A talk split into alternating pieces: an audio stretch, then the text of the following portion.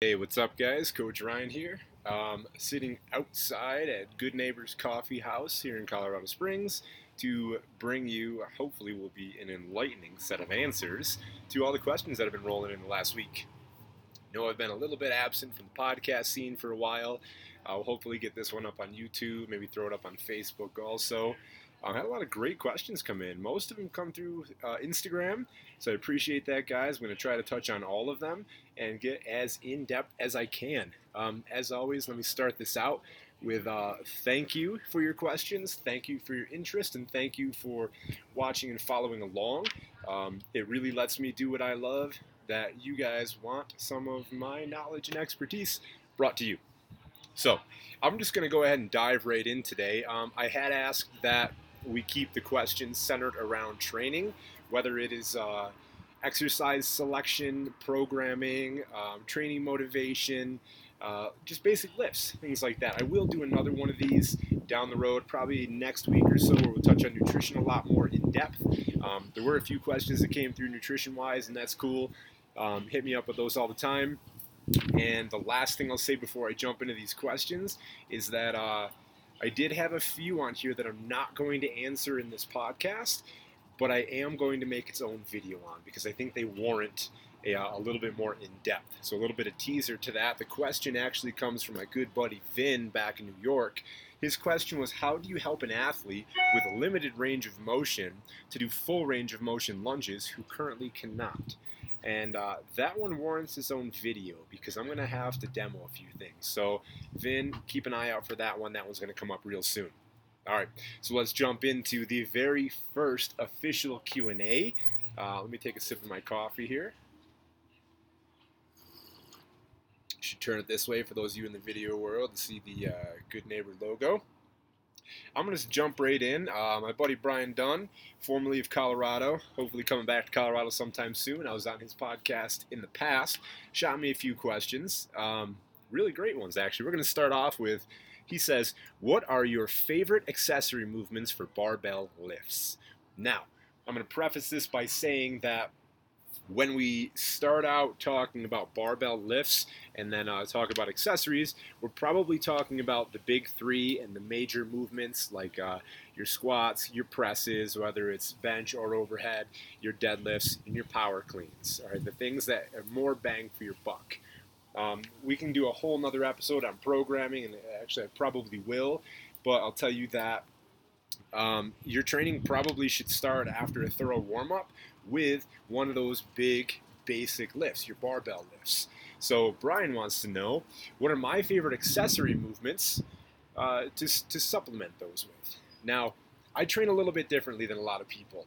Um, I call myself a power lifter. I've competed in powerlifting and competed in strongman, but um, the way a typical power lifter would train is they would say today is going to be a squat day. So i'm going to go ahead and i'm going to squat. And i'm going to take whether it's 20 30 40 minutes to hit whatever it is they're going to do for the day whether it's a certain rep max or they've got certain percentages and volume they're trying to hit. And that block of time for them is dedicated to that lift. For me, while I do want to be as strong as possible uh, in the powerlifting scene, in the strongman scene, the CrossFit, whatever, you know, I I have a limited time in my life. So for me, my favorite accessories are movements that I can pair with the big lifts that don't take away from it at all, that I can sneak in between so that way out of the course of the week, when I'm saying I've got a squat session, a deadlift session, a bench session, or a press session, or a power clean session, I've got basically a, a handful of lifts right there and then I got a whole bunch of other stuff that I want to see happen. Rather than spending a half an hour on my squat and then say I'm going to spend another half an hour on my strict press and another 10 to 15 minutes on a couple other accessories, what I'll do is I'll sneak things in. So I'm going to give you a real basic lift. Uh, let's say it's a squat day.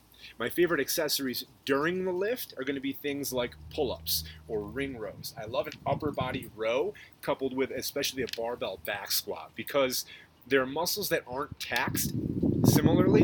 So while you're squatting, you're not using your upper back in the same way. And when you do a lift like a, a, a strict pull up in between, it reminds you to engage all of those muscles that you would use during the pull up, which then help you during the back squat. So, say my lift, uh, for example, the other night, I knew that I wanted to go to some heavy sets of three in the back squat. I ended up going three sets of three. So, I tried to keep my volume different for the pull ups. So, I wasn't going to go like weighted pull up sets of three. See what I'm saying? So, if I was going heavy sets of three in the back squat, my pull up then is going to be based around volume. They might be close to max effort sets. Truck going by not as many loud trucks out here in Colorado as there were in New York. Um, so I'm not necessarily going to go heavy sets of pull-ups in between, but I'm going to go with some some volume between. So they might be close to max effort, or I might just say like five to eight reps of a really controlled pull-up. Okay, um, let's go further into that squat session. My best accessories for a given lift are that lift. Okay, let me elaborate a little bit. Uh, squat three by three, accessory 3 by 10 that's it because i feel like the basics hammered over and over and over are really going to push you so much further ahead than if I were to spend an additional 20 minutes on like a rear foot elevated split squat or uh, a weighted lunge or things like that, it's not to say that those don't have a place, but we're talking about what are my favorite accessory movements, right? I understand that there's a lot of things in a program that should happen, but I have favorites also. Right? I'm biased to the things I like to do. So my favorites are just more of the same. So I don't like to get a lot of volume at the top end because it makes me hurt. Uh, what I do like to do is I'll work up to a heavy set of five, a heavy set of three, or a three by three, or a three by five, and I won't push it much more than that. I'm not going to go like 10 by 3 or any of these crazy volume sets at a very high percentage. Instead, I'll hit something heavy to let my body know that I have to adapt to those heavy weights, and I'll drop way down, and then I'm focused on volume. And when it comes to volume for me in those accessory sets for the squat per se, I'm not focused anymore on compensatory acceleration as much as I am time under tension. So now, to make that squat an accessory at a lower weight, say like 225 for sets of 10, I'm focusing on what is my position on the way down, where are my contractions, and on the way up, am I squeezing the muscles that I know are lacking when it comes to squatting? I know that I have uh, my glutes and hamstrings, my posterior is much better than my quad.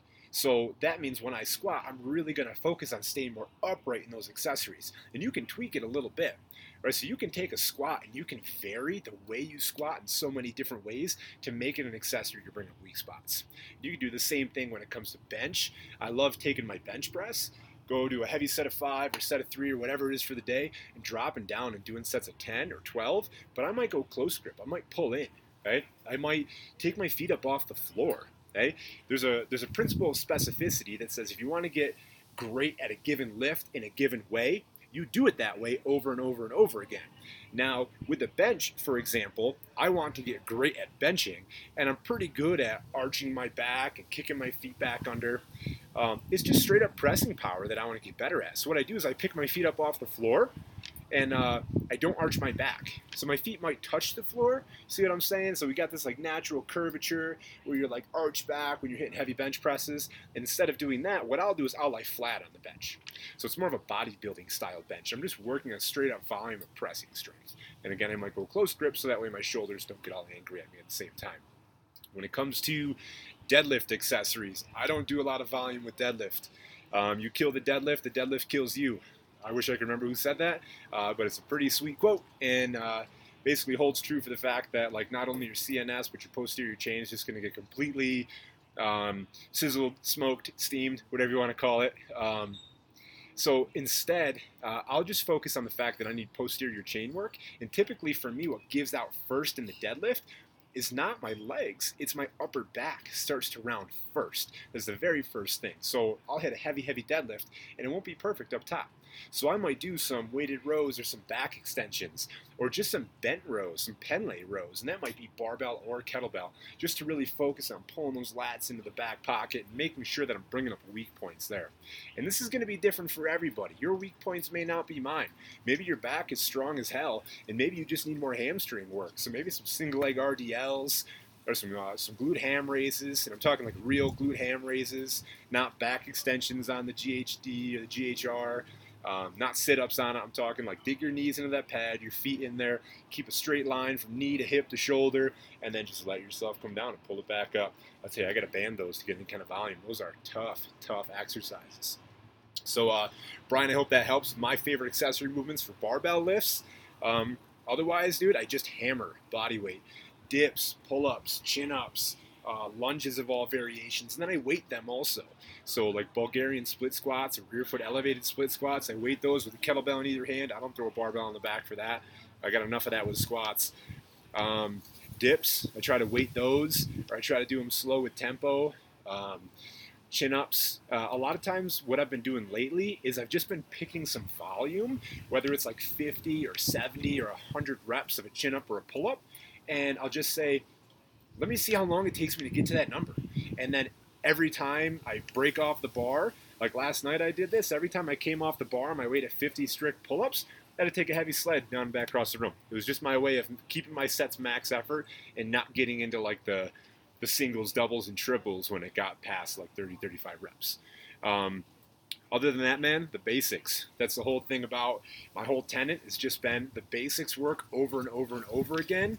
Um, you just keep them fresh by varying stances, varying width, and just variations of the same lift. Coffee break and move on to the next question. This this cup of coffee is not going to last the entire podcast, so I'll definitely be getting another one. Um, I may I may pause to go get another one, but not yet. We got more questions. I got one more that uh, came from Brian. He wants to know what's the prescription for progressing loads with kettlebells. Now, this one's awesome. I really like this one because there's so many layers to this question that I can get into. Um, we progress loads when we are either A, a competitive athlete, okay, where we want to know am I hitting a certain number for a competition? Am I hitting a certain rep scheme for a competition? Where is my my, my level of strength in relation to that? And we track those numbers for that reason, right?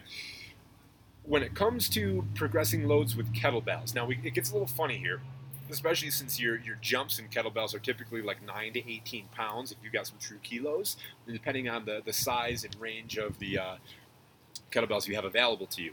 Now, the, the reason it gets tricky here when you talk about uh, progressing loads with kettlebells is typically people who want to lift kettlebell for sport will already have those set weights, and then it becomes rep schemes rather than max effort lifts like one, three, and five uh, rep max lifts. So instead, the people that uh, uh, will lift kettlebell that aren't competitive will either look to their body weight in relation to the weight of the kettlebell. Can I swing a half body weight kettlebell? Uh, are my Turkish get ups consistent at quarter body weight kettlebells, half body weight, third body weight? Can I swing a one body weight or three quarter weight body kettlebell if you have them available? So now we're getting into relative strength. Okay, kettlebells are really good for that too. And the other thing about kettlebells, and I know I've got another kettlebell question later on. I'm going to jump to it after this one. Is that typically training with kettlebells, if you are kettlebell only, right, your goal is probably not maximal strength. It's probably fitness, general physical preparedness and fitness.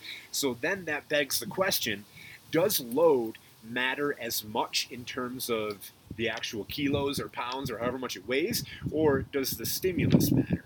Okay? And what I've found with people that I train with kettlebell is we can achieve the same stimulus okay, in progressively more difficult ways with the same kettlebell. Okay, so let's take the uh, oh man, let's take a lift like uh, a press for example. So you can press, you can strict press a kettlebell. Right? If I just said, hey man, rack that thing, press it overhead without use of your legs, and then they do it. Awesome. Once they get pretty good at that, then I'm going to say, all right, now we're going to tuck that rack closer and we're going to keep it tight right? And then that becomes more difficult with the same kettlebell. So now all of a sudden they're gonna, and I know I'm using my hands, and some of you guys are listening without audio here. So what I did was I said, when somebody presses overhead anyway, anyhow, typically what they'll do, imagine your thumb starting near your collarbone. The first thing they'll do is they'll externally rotate, where their thumb will come to the outside, and they'll get this little bent action happening. So it actually goes overhead at a more uh, uh, more beneficial angle for them to be strong. So then what I say is once they've got the ability to press that, I'll have them sit completely tall and upright, and I'll say that kettlebell has to stay in line with uh, between the, the center of your body and your shoulders, right? So anybody in the your, your, your clavicle there, mid clavicular, we call that, right in the center of the clavicle, and you have to stay vertical along that path. So it means that they have to keep their elbow in, and I make that lift more difficult Once they can do that, then I started saying, hey, you know what we're going to do now? Now we're going to come tempo on the way down. So we're going to start eccentrically loading all of those presses to make it much, much more difficult. Or I might toss them into a lunge position, or I might toss them into a seated position so they have to Z press it. Right? And then once they've passed through all those progressively more difficult levels of pressing, I say, hey, you know what? Let's step it up in weight and let's come back to where we started with the first progression. So it's a little bit different than with the barbell where you learn the lift and then you progressively add two and a half, five, 10, 15 pounds on or extra reps. Instead, it's how do I take that one movement and what am I trying to achieve, the stimulus, and then make that progressively more difficult until we've tapped out difficulty and they've got complete control of that weight and then they move up. And it's really because the jumps are so large that we do it that Okay, so uh, Brian, I hope I answered your questions on that one. I do have another kettlebell question or two. I'm going to jump around a little bit. I should have kept my pen on me here so I keep track of that, but we're going to move down the list a little bit. Um, and this kind of goes hand in hand. Uh, buddy Roman Wright that I met this past year in South Carolina at Sorinex Summer Strong, and we've been in touch pretty regularly. He uh, he sent in the question. He said, "Do you think kettlebells can completely replace a barbell in a program if done right?" Now, this has got a whole lot of backload behind it because I'm going to ask, "What is your goal? Why are you doing the program? Okay, and what is your intended training stimulus?" If you come to me and say, I want to be competitive at CrossFit, powerlifting, strongman, or anything that involves maximum strength, football, sports, athletics, I don't think that a kettlebell can replace a barbell in that sense. But if you come to me and you say, hey man, I just I don't really care to compete in anything, but I want to be super capable in life. I want to get stronger, more agile. I want to bulletproof my joints. Then, yeah, I do believe that a kettlebell can replace a barbell in that scenario, right? I am not dogmatic one way or the other because it, there's so much. Uh, there's so many factors that go into your exercise selection and the type of training you do. If you came in and you told me that, hey, my joints hurt when I touch a barbell and I hate lifting anything, I'd say do body weight stuff all the time, right? But in the sense, if you say, I'm general physical preparedness, I don't care about competing in anything, I uh, have no desire to test a one, three, five rep max, I don't even know what those are. Uh, all I want to do is I just want to feel better because I mountain bike all the time, or feel better because I'm 47 years old and uh, I got a grandkid on the way and I want to be able to play with them when I'm 67 years old. Then I'll say, hey, you know what? Let's incorporate body weight and kettlebell and we can do it really, really correctly. And that's not to say that we can't get really super strong doing kettlebell stuff. Um, Mavericks Fieldhouse, all right, if you guys know who that is, uh, Maverick, man, he was uh, on my podcast a while back last summer, and uh, dude is phenomenally strong. Or, I'm probably to mispronounce this, but uh, Gorilla Gorivek, I don't know, I follow the dude on Instagram. He's, I don't know, he's probably nine feet tall, presses uh, 300 pound kettlebells. Slight exaggeration, but the dude is super strong, and uh, is all kettlebell and mace, right? So it's not to say you can't get maximally strong with kettlebells. It t- takes a long time and it takes a lot of uh, intention to make sure that we're focusing on what makes us strong. Because the first things that will happen with kettlebells is your joints are going to get super, super stable, and that's awesome. And if all you're looking for is maximal strength, there are better ways to do it. If you're looking for athletic performance, kettlebells have a role, but I don't think they can replace the barbell in that sense. Right, Roman. I hope uh, hope that answers your question. I'm going to take a second and take a sip of coffee. I'm going to look back at my list and see if I had any other kettlebell questions uh, that I can attack right now while we're on the topic. Ah, I got one from Mike in New Jersey. Uh, benefits of kettlebell training and how it transfers to a barbell. Now, uh, Mike, I think we already touched on the benefits of kettlebell training. We talked about joint stability, uh, unilateral training in the sense that if I have both hands on one implement, whether it's pull up bar, barbell, whatever, right, um, there's a little bit of uh, compensation that happens with. Um, say like you've got an imbalance from right to left, there's a compensation that happens when both hands are pushing on the same implement, and that stronger arm or hand or leg or whatever might take over a little bit more and uh, never allow you to shore up any imbalances. So one of the main things about kettlebell training is that it shores up imbalances on a, a unilateral sense that each arm is solely responsible or each leg is solely responsible for the work being done. Um, there's also a huge aspect of athleticism that happens with kettlebells. Um, in the fact that we need to be able to move and control our body through lots of varying planes of motion that we typically don't see in the uh, like several primal movement patterns that happen with the barbell. Right? There's some some different uh, like angles that happen that we need to load. Take the Turkish getup, for example. Your shoulder passes through so many different planes of motion during the getup that you probably never really touch uh, unless we're doing like some advanced level uh, snatch based Olympic lifting movements like SOTS presses and things like that. Otherwise, our shoulder never really gets taxed in those ways. So, kettlebell can help with that. And it kind of hits a lot of the in between things, right? Instead of like vertical, horizontal, you get some diagonal strength and uh, controlling loads that are placed away from the body helps with balancing and proprioception too, right? Um, I think we've uh, pretty much touched on just about all the kettlebell questions I have, so I'm going to jump back up the list, list and uh, this one's got a little bit of kettlebell in there. There's been a lot of kettlebell in my life lately, so a lot of the questions have to do with that. But this one uh, comes from Roman also. He says, uh, Do you think that Oly, Olympic lifts, he's talking about the snatch and the clean and jerk and variants, do you think that Oly lifts and their kettlebell variants are best for building explosive power? Um, I'm going to take that as a two part question, like an either or because I believe that there are some differences. So he wants to know, like, if we want to be super explosive, uh, we're talking things like you could do plyometrics, jump training, things like that. And how do we make those better? What's the best way to be more explosive?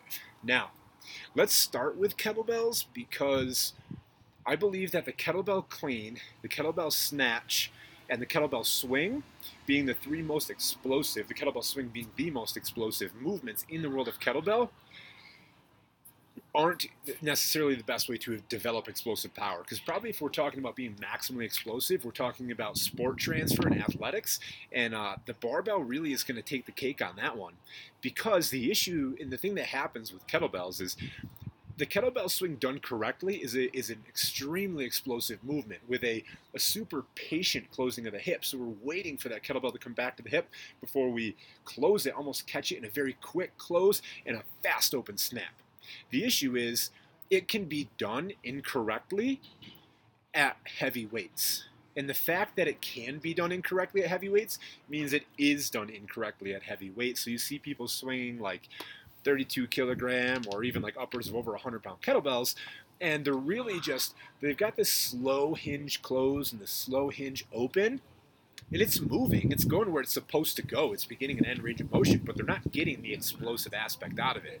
But if you take a power clean, for example, bars coming from the ground, or a hang power clean coming from above the knee, and it has to get to your shoulders, not shoulders coming down to it. So we're talking about power, catching it up high, and that weight goes up, it's not gonna come up higher because you can overload the bar so much more with a, a, barbell, overload the weight so much more with a barbell than you can a kettlebell, that you don't have the capability in your arms, no matter how jacked your arms are and how strong they are, to muscle 225 to your shoulders unless you've got the explosive capabilities in the hips.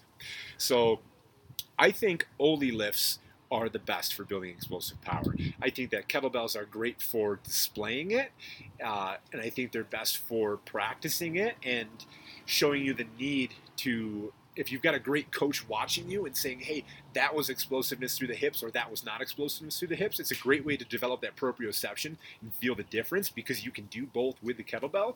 But I think as far as building it, it's really going to come from power variations of Olympic lifts. Right? Because I've seen some people clean massive amounts of weight that I'm talking squat clean that are not that explosive. They're just really good at getting underneath the bar and they can stand it back up with that oscillation or that rebound, the bounce out of the squat. Uh, and then I've seen some people that are super explosive, and those people are the ones that are power cleaning weight, right? They're they're taking it from the floor, from the hang, and it's coming up to meet them.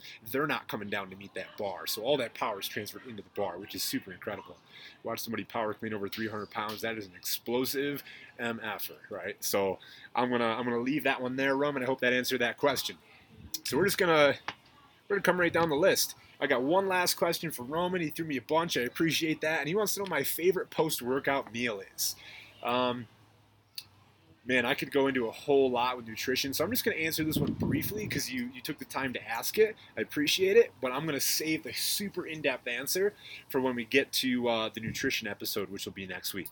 My favorite post workout meal is whatever's available. I'll be honest with you. I'm not super dogmatic about my nutrition. After a decade plus of counting macros, uh, counting grams of protein, weighing, measuring, uh, trying intermittent fasting, keto, like my favorite was high fat, high carb, high protein. All right, let that sink in for a minute.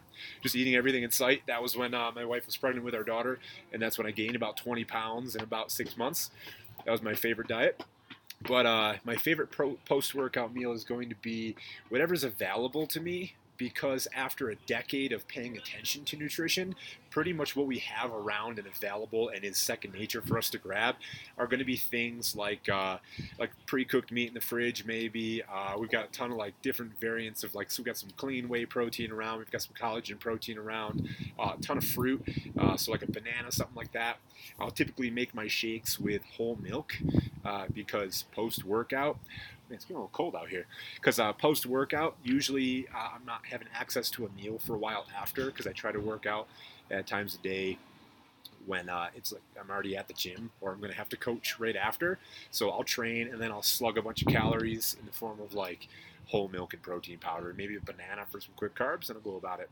If i had a choice uh, it would be come home i train in the morning my choice would be uh, four or five eggs a bunch of ground beef. I've uh, been having a problem with bacon lately unfortunately. Sucks. But uh, a bunch of ground beef, a bunch of eggs. Um, I throw some like sweet potatoes. I like cutting them up. I like throwing them in coconut oil to sear them with a little uh, sea salt on top. They make like chips. I'm an adult. I like chips for breakfast. But uh, those are those are some things that I really like for food. But uh, we'll, we'll leave food there for now because I want to talk about that more next episode. I'm gonna go right down the list. Cole, Cole Moore from uh, down in the dirty South. I know Cole through a, a, mutual friend back in New York, Will Bradley, the adventurous gentleman. So uh, Cole came on and wrote some articles for Will about uh, uh, Cole. I'm gonna I'm trying to remember the name of the article, man. It was uh, where have all the cowboys gone, or where the real gentlemen gone? Something along that line. It was about being a real man. It was, it was a really great article Cole wrote, and uh, check that out on the Adventurous Gentleman site. But uh, Cole has been really good about uh, staying on top of everything I've done too, which is awesome, and I really appreciate that. And uh, him and I have something in common. Uh, we have a, uh, a, Spartan Super coming up pretty soon. I signed up for one a while back. I'm going to do it here at Fort Carson in Colorado. The, uh, the Spartan Super, for those of you that don't know, is an eight mile obstacle course race done here in the mountains. Obviously, we're at elevation, 7,000 plus feet. And I think there's something like 25 to 30 obstacles thrown in there too. And so his question is, because he comes from the world of strength and kettlebell and barbell, and he says, uh, I have a Spartan Super coming up. He said, besides jogging, biking, jump rope, what else can I do? Now he asks that with the uh, the preface that he's already strength training.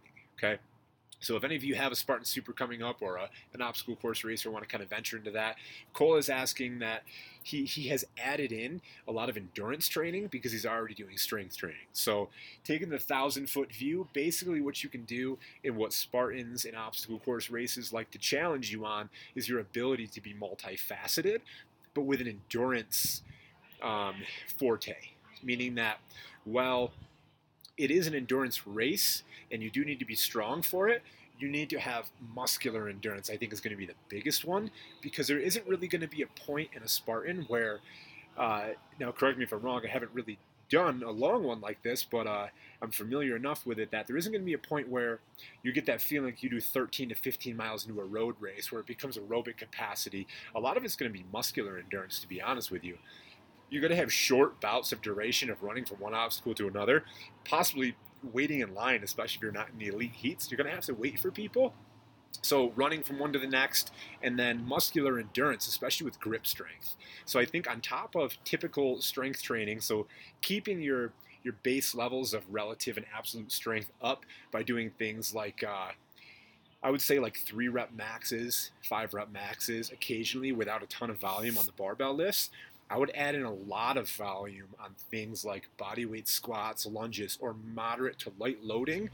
Things like um, kettlebell front racks, uh, double kettlebell, goblet squats, sandbag squats, and just get used to having load in your arms or on your back or carry, and then doing things, right? So lots of push ups. I would do weighted push ups, so vested. So we're talking like 10 to 15, maybe 20 pounds for high volume. Um, I think that that's the best route to go. Maintain absolute strength through those one to three to five rep maxes, and then work on muscular endurance through relative strength with body weight training at light to moderate loads. And uh, I would keep up the runs here and there. I don't think that doing anything over like three to five miles, three three to five times a week tops, is really necessary, especially for an eight mile race where you're not going to run a leg of it for more than a mile. I'd say that's even a lot. But uh, also, if you're trying to tackle all these other things at the same time, like you know, you're you're trying to build up aerobic capacity, you're trying to build up muscular endurance, you're trying to keep base levels of absolute strength. You don't want to overtrain it either. So I don't think you need to be running eight to 12 miles multiple times a week. I think that small three to five mile bouts, let's say three times a week, mixed in with one to two full body sessions of absolute barbell strength, and then lots of hammer the push ups, hammer the pull ups. Grip strength is going to be super imperative when it comes to Spartan racing. Okay? Thanks, Cole, for that question. Cole has one more that I'm going to answer, but I'm going to touch on. It's a nutrition question. He says, "What's a good pre-workout meal? Uh, proper fuel is important for performance!" Exclamation mark. 100%. I agree. Um, I'm just going to touch on it briefly because, like I said, the nutrition episode will be next week. But uh, we've already talked a little bit about post-workout meals. Pre-workout meal, honestly, is going to be anything that you can digest and is not going to come back up. Okay, you should probably eat within an hour to an hour and a half before, depending on what you're going to do. If you're going in for a strength training session, you should probably have some sort of uh, sustained energy carbohydrate type. And uh, personally, I like fruit. I think fruit's an awesome thing on the way into the gym. So that's usually like 10 to 15 minutes out of strength training, a banana, an apple, applesauce packet, sometimes during. I think that well before that, all the other meals should mimic each other in that they should have about a portion of protein, which for anyone is about palm size. We talked about that. Should have a, a relatively larger portion of carbohydrates, especially before training.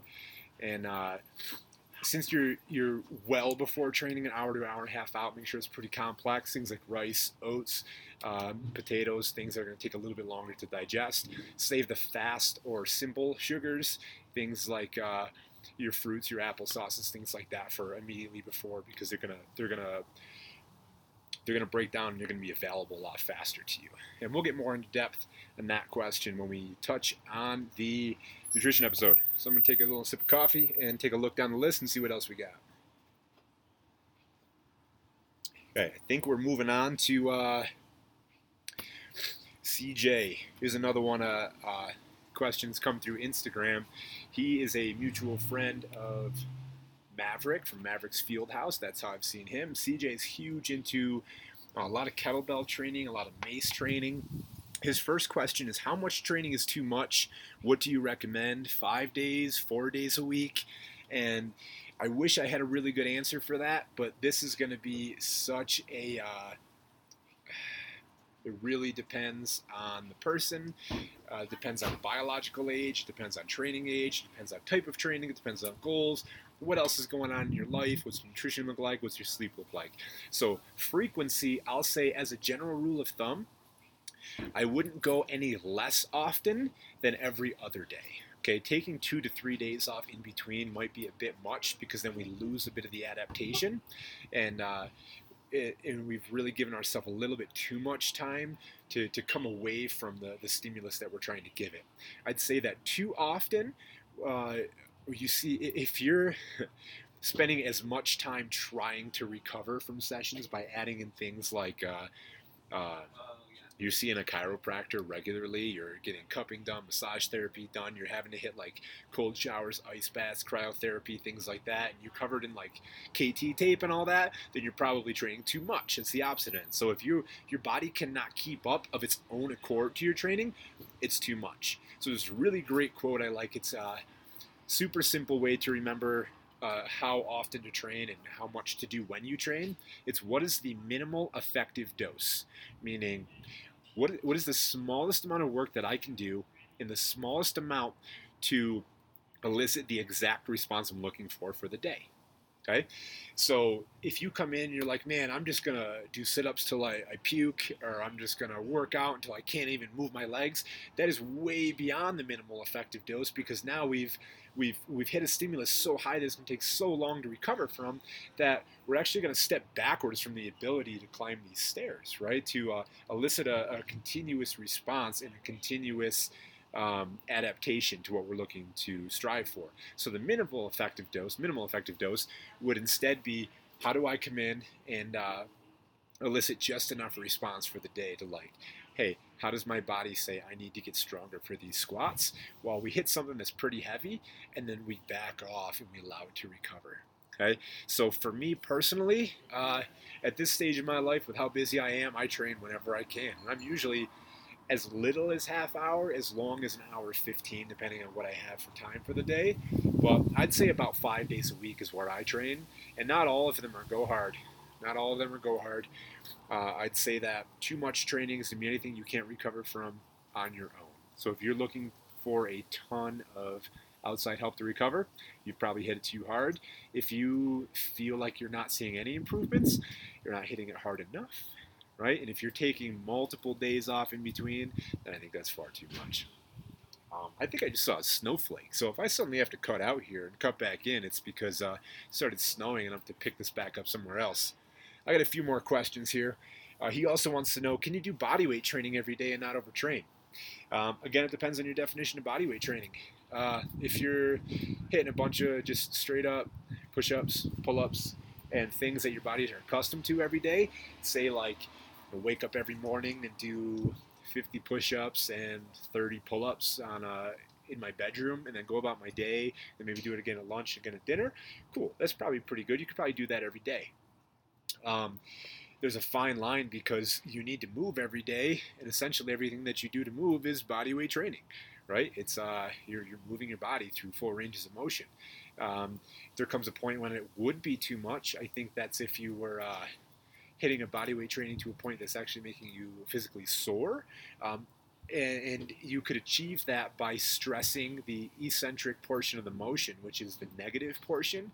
So if you were doing a bunch of tempo push-ups or tempo dips, for that matter, or uh, let's take pull-ups for example. So you're jumping yourself up over the bar, so your chin is up, you're holding tight, you're going as slow as possible on the way down, accumulating three to five seconds per rep for tens, uh, 20, 30, 40, 50 reps. That's a lot of time under tension and tear on the muscle.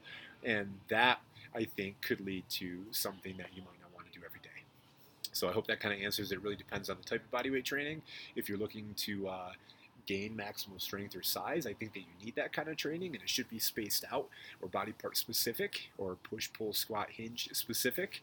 Um, if it's just a matter of keeping up on relative strength, which is uh, your strength in relation to your body weight, then I think that doing a multitude of uh, lightweight, which would mean if you're, you're good at doing push-ups and you're good at like 20 to 25 plus per set, you could do push-ups every day in sets of 20 to 25 multiple times a day and uh, just pay attention to your joints and make sure that they're not giving you issues in like your elbows and wrists after a while.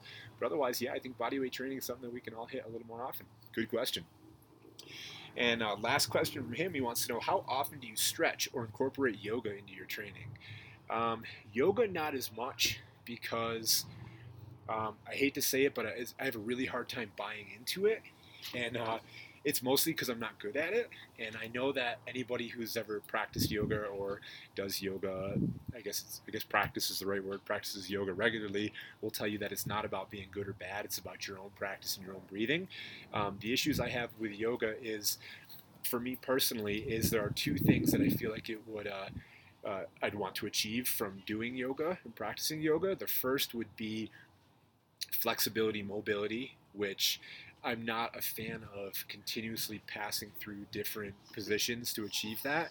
For me, I would much rather just hold said positions and static stretch, which I guess that's uh, they call that yin yoga, yin ooh, yin yoga, and uh, rather than like a vinyasa flow. Um, only because I've got a lot of issues in the hips, like anybody who does heavy training regularly will have. And uh, I find that holding positions for a little bit longer for each feels much better for me. And uh, we could call it yoga, that's fine. Um, the other side of yoga is the mental aspect that people get from it, and uh, whether that's uh, a meditative aspect, and I've done a little bit with breathing practice with uh, uh Kundalini yoga, uh, mostly back in New York, and I really enjoyed it. But do I feel like I need to go to a yoga studio or call it or follow a set pattern of Kundalini yoga to make that happen? I don't. I think that for a lot of people, it's just a matter of going like this multiple times a day, I think helps a lot for me too. Um, if yoga's your thing, do it, man. The world needs people to look up to like you that are really good at a practice and a discipline as old as yoga. Would they say it's like two to I think it's like four thousand years old or something ridiculous like that. Like people were doing like breathing practices as early as 2000 BC, recorded and calling it yoga practices. And I think the movement itself started to come in much much later than that, like around the turn of I don't know the turn of what, like turn of uh, from from BC to AD. Right, year zero is where it started to like incorporate. I don't know. Don't quote me on any of that. I don't know. I don't know anything about yoga really, but uh, I just repeat things I hear. But so I do yoga once in a while because there's a there's a place here in town called Hot Asana Yoga, and uh, it's hot. They turn the temperature up, and it feels really good on my joints to sit in a really hot room and stretch for a while, and know that I can check out for that hour, hour and a half. So that's pretty cool. Now, as far as stretching, on the other side of that, I do that very very often. Um, I stretch every single day before and after sessions. Um, for maybe like three to five minutes at a time. So if I accumulate five minutes of stretching a day, over the course of the week. That's great. Um, I'll sit on the floor with my daughter when she plays and I'll stretch. I try to sit into a deep squat sometimes and sit there and that's stretching and holding loaded positions uh, while we play. And uh, I practice a lot of animal flow for my warm ups, and uh, I think that's great for my wrist mobility. It shows me things that I need to work on that might become issues down the road, like how do my wrists feel as they bend back, how do my shoulders feel through a full range of motion. And I think that working those things definitely keeps me a little bit more uh, bulletproofed and aware of my body. So, yeah, uh, stretching is definitely a huge, huge part of my training and uh, my lifestyle, uh, mostly because I want to stay this, this side of being injured. That's all. Um, I'm going to hit one more question here, and I'm going to save the rest for the next because we're going to try to keep this uh, far less than an hour, coming up on 45 minutes here. Um, Nelson. I got a question from Nelson. I met Nelson in New Jersey at uh, Zach Even-Esh's Underground Strength Coach certification. I think it was about a year and a half to two years ago now. And uh, followed him on Instagram. We've kind of shot some questions back and forth. Uh, good guy. His strength is coming up really well. Cool guy. His question was, and uh, this is gonna be the last one I'm gonna answer. He's got two, but uh, the last one is a very big question. I want to I want to have my uh, its own episode to start talking about that. So the first question he says is when training youth athletes to use any indicator lifts before moving them to main barbell lifts. So he wants to know if I take a an untrained kid, right, 12 to 15 to 17, a lot of times they'll come in how do I train them before I start putting a bar on their back or in their hands? Now, uh, the whole point of having a bar on their back or in their hands uh, is to overload a movement pattern, right? So I still have to look to what's the end goal for training this this youth, this kid, and they say, hey, I want to play football, lacrosse, whatever. I just need something to do to uh, to get better, and I need to move, I need to get stronger. So I say, well, they should probably be able to squat. So obviously, first we start with movement patterns of the squat. And typically, day one, three, or five, I'll get something to load that squat. And it's usually a medicine ball up in front. Right, and those of you obviously can't see what I'm doing. I'm holding it by the chest and pulling it close because front loading with a medicine ball of only 10 to 20, maybe 30 pounds at most, depending on the size of the kid, is enough of a uh, putting the load in front of them to help them feel a great position where a lot of times it helps them sit back into the heels and get a much better squat position with a front loaded squat than a back loaded squat. So usually start there and I'll kind of assess their squat as they go. And uh, when they get to being able to hit a phenomenal position, and it varies with kids. Sometimes by the end of month one, I can get a bar on their back. Sometimes it takes a couple years, especially with the young kids, 11, 12 years old. They might be doing uh, medicine ball squats. They might move on to uh, um, two dumbbells racked on their shoulders. squats because it starts to move that load a little more over the shoulder and towards the back. And a lot of times I take kids right from that to barbell box squats, right? I like to backload the squat with a box squat because it teaches them how to sit back onto it and how to load the posterior and load the hamstrings. Because all too often, especially with the front loaded squat, people drop straight down into it. And then their knees track way over their toes, way forward. And uh, worst case scenario, it could develop knee injuries. But uh, from a training perspective, it just doesn't load their hamstrings enough, and it's not a posterior lift anymore. So it's not having as much transferability to explosive power, jumping, and sport.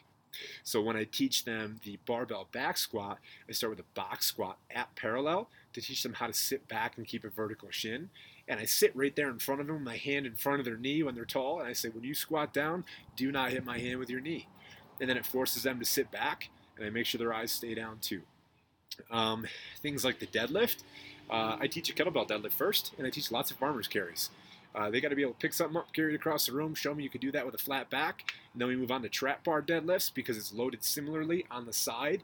And then down the road, we move on to front loaded or conventional deadlifts with a barbell. But I'll typically do that with a bench behind them so that way uh, they can feel the back of their shins touching a bench. And they can't lose that when they come down to the floor. So I go from the top down. So imagine it standing nice and tall with uh, the back of your shins touching the edge of a bench, and you've got a barbell in your hands. And I teach them from the way down, so that way as they come down to the floor, the back of their shin cannot lose contact with that bench, and that forces them to have a vertical shin in the deadlift as well and uh, it kind of helps them figure out their loads and staying back in the heels also. So uh, that was a great question. Um, let's let's uh, talk a little bit about upper body as far as training youth. Also, I think that the first thing uh, is push-ups. Can we do push-ups with a uh, midline stability? Right, push-ups are a moving plank, and for kids, the first thing that gives out is their midline, hips sag down, and then hips and bellies are the first thing to touch the floor.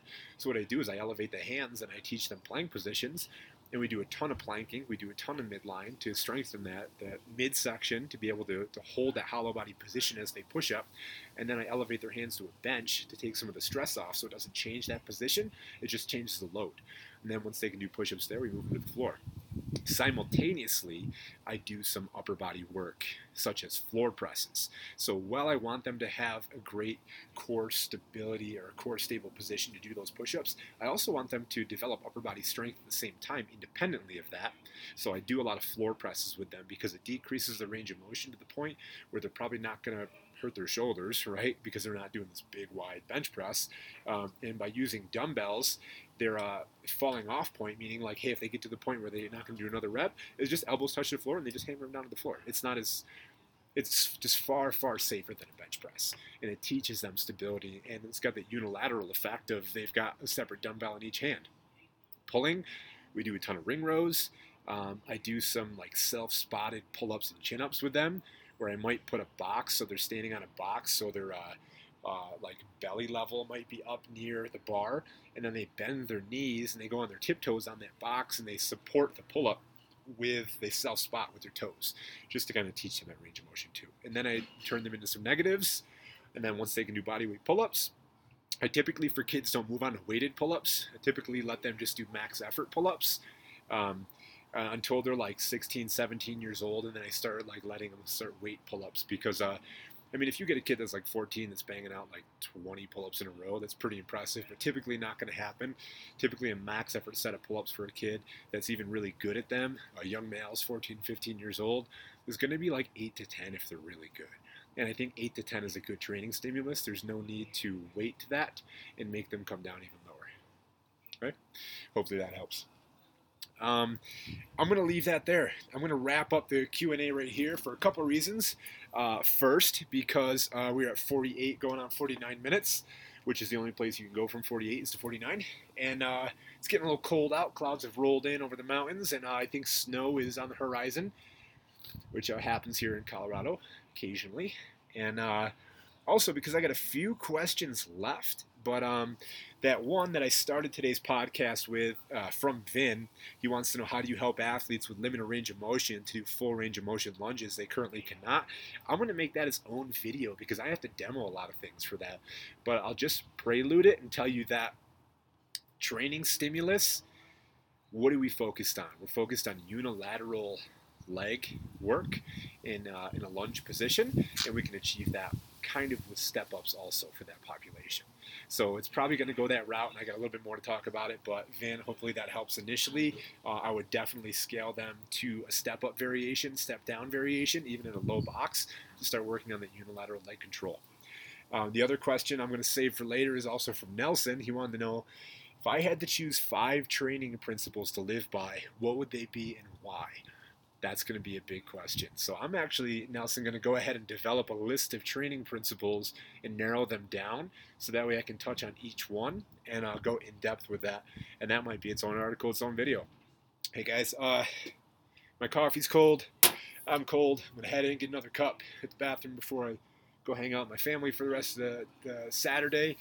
Um, this will be hitting your airwaves by Saturday evening, Sunday morning. Please comment, let me know what you think. Shoot me any more questions you have. I love doing this. I love chatting about these things. If I touch on any topics in here that you want to know more about, or have a, an opposing viewpoint, or just want to chat about and agree with me, cool. Do it. Shoot me a message. We can chat. Um, otherwise, thanks for checking into the things that I do and say. Please be sure to subscribe to the uh, Bare Bones Radio podcast. It's coming back alive. I'm putting more episodes out, getting more content, occasionally throwing some interviews in there for you too. So please subscribe, please share. I'm on iTunes, I'm on SoundCloud. Um, I try to put all these on YouTube also. If you have an account on YouTube, which you probably do if you've got a Gmail, um, please subscribe to my channel. Man, YouTube is so hard to grow. Um, I'm just putting that out there. I got like 20, 20 something people maybe on YouTube. And uh, I will do more on YouTube if I get more people coming on too. So I'll keep making videos, keep putting them on. You tell everybody I'm on YouTube. Please subscribe, and I will help each other out. Otherwise, guys, uh, keep perspective, train hard, eat well, and put a smile on your face too. Love you.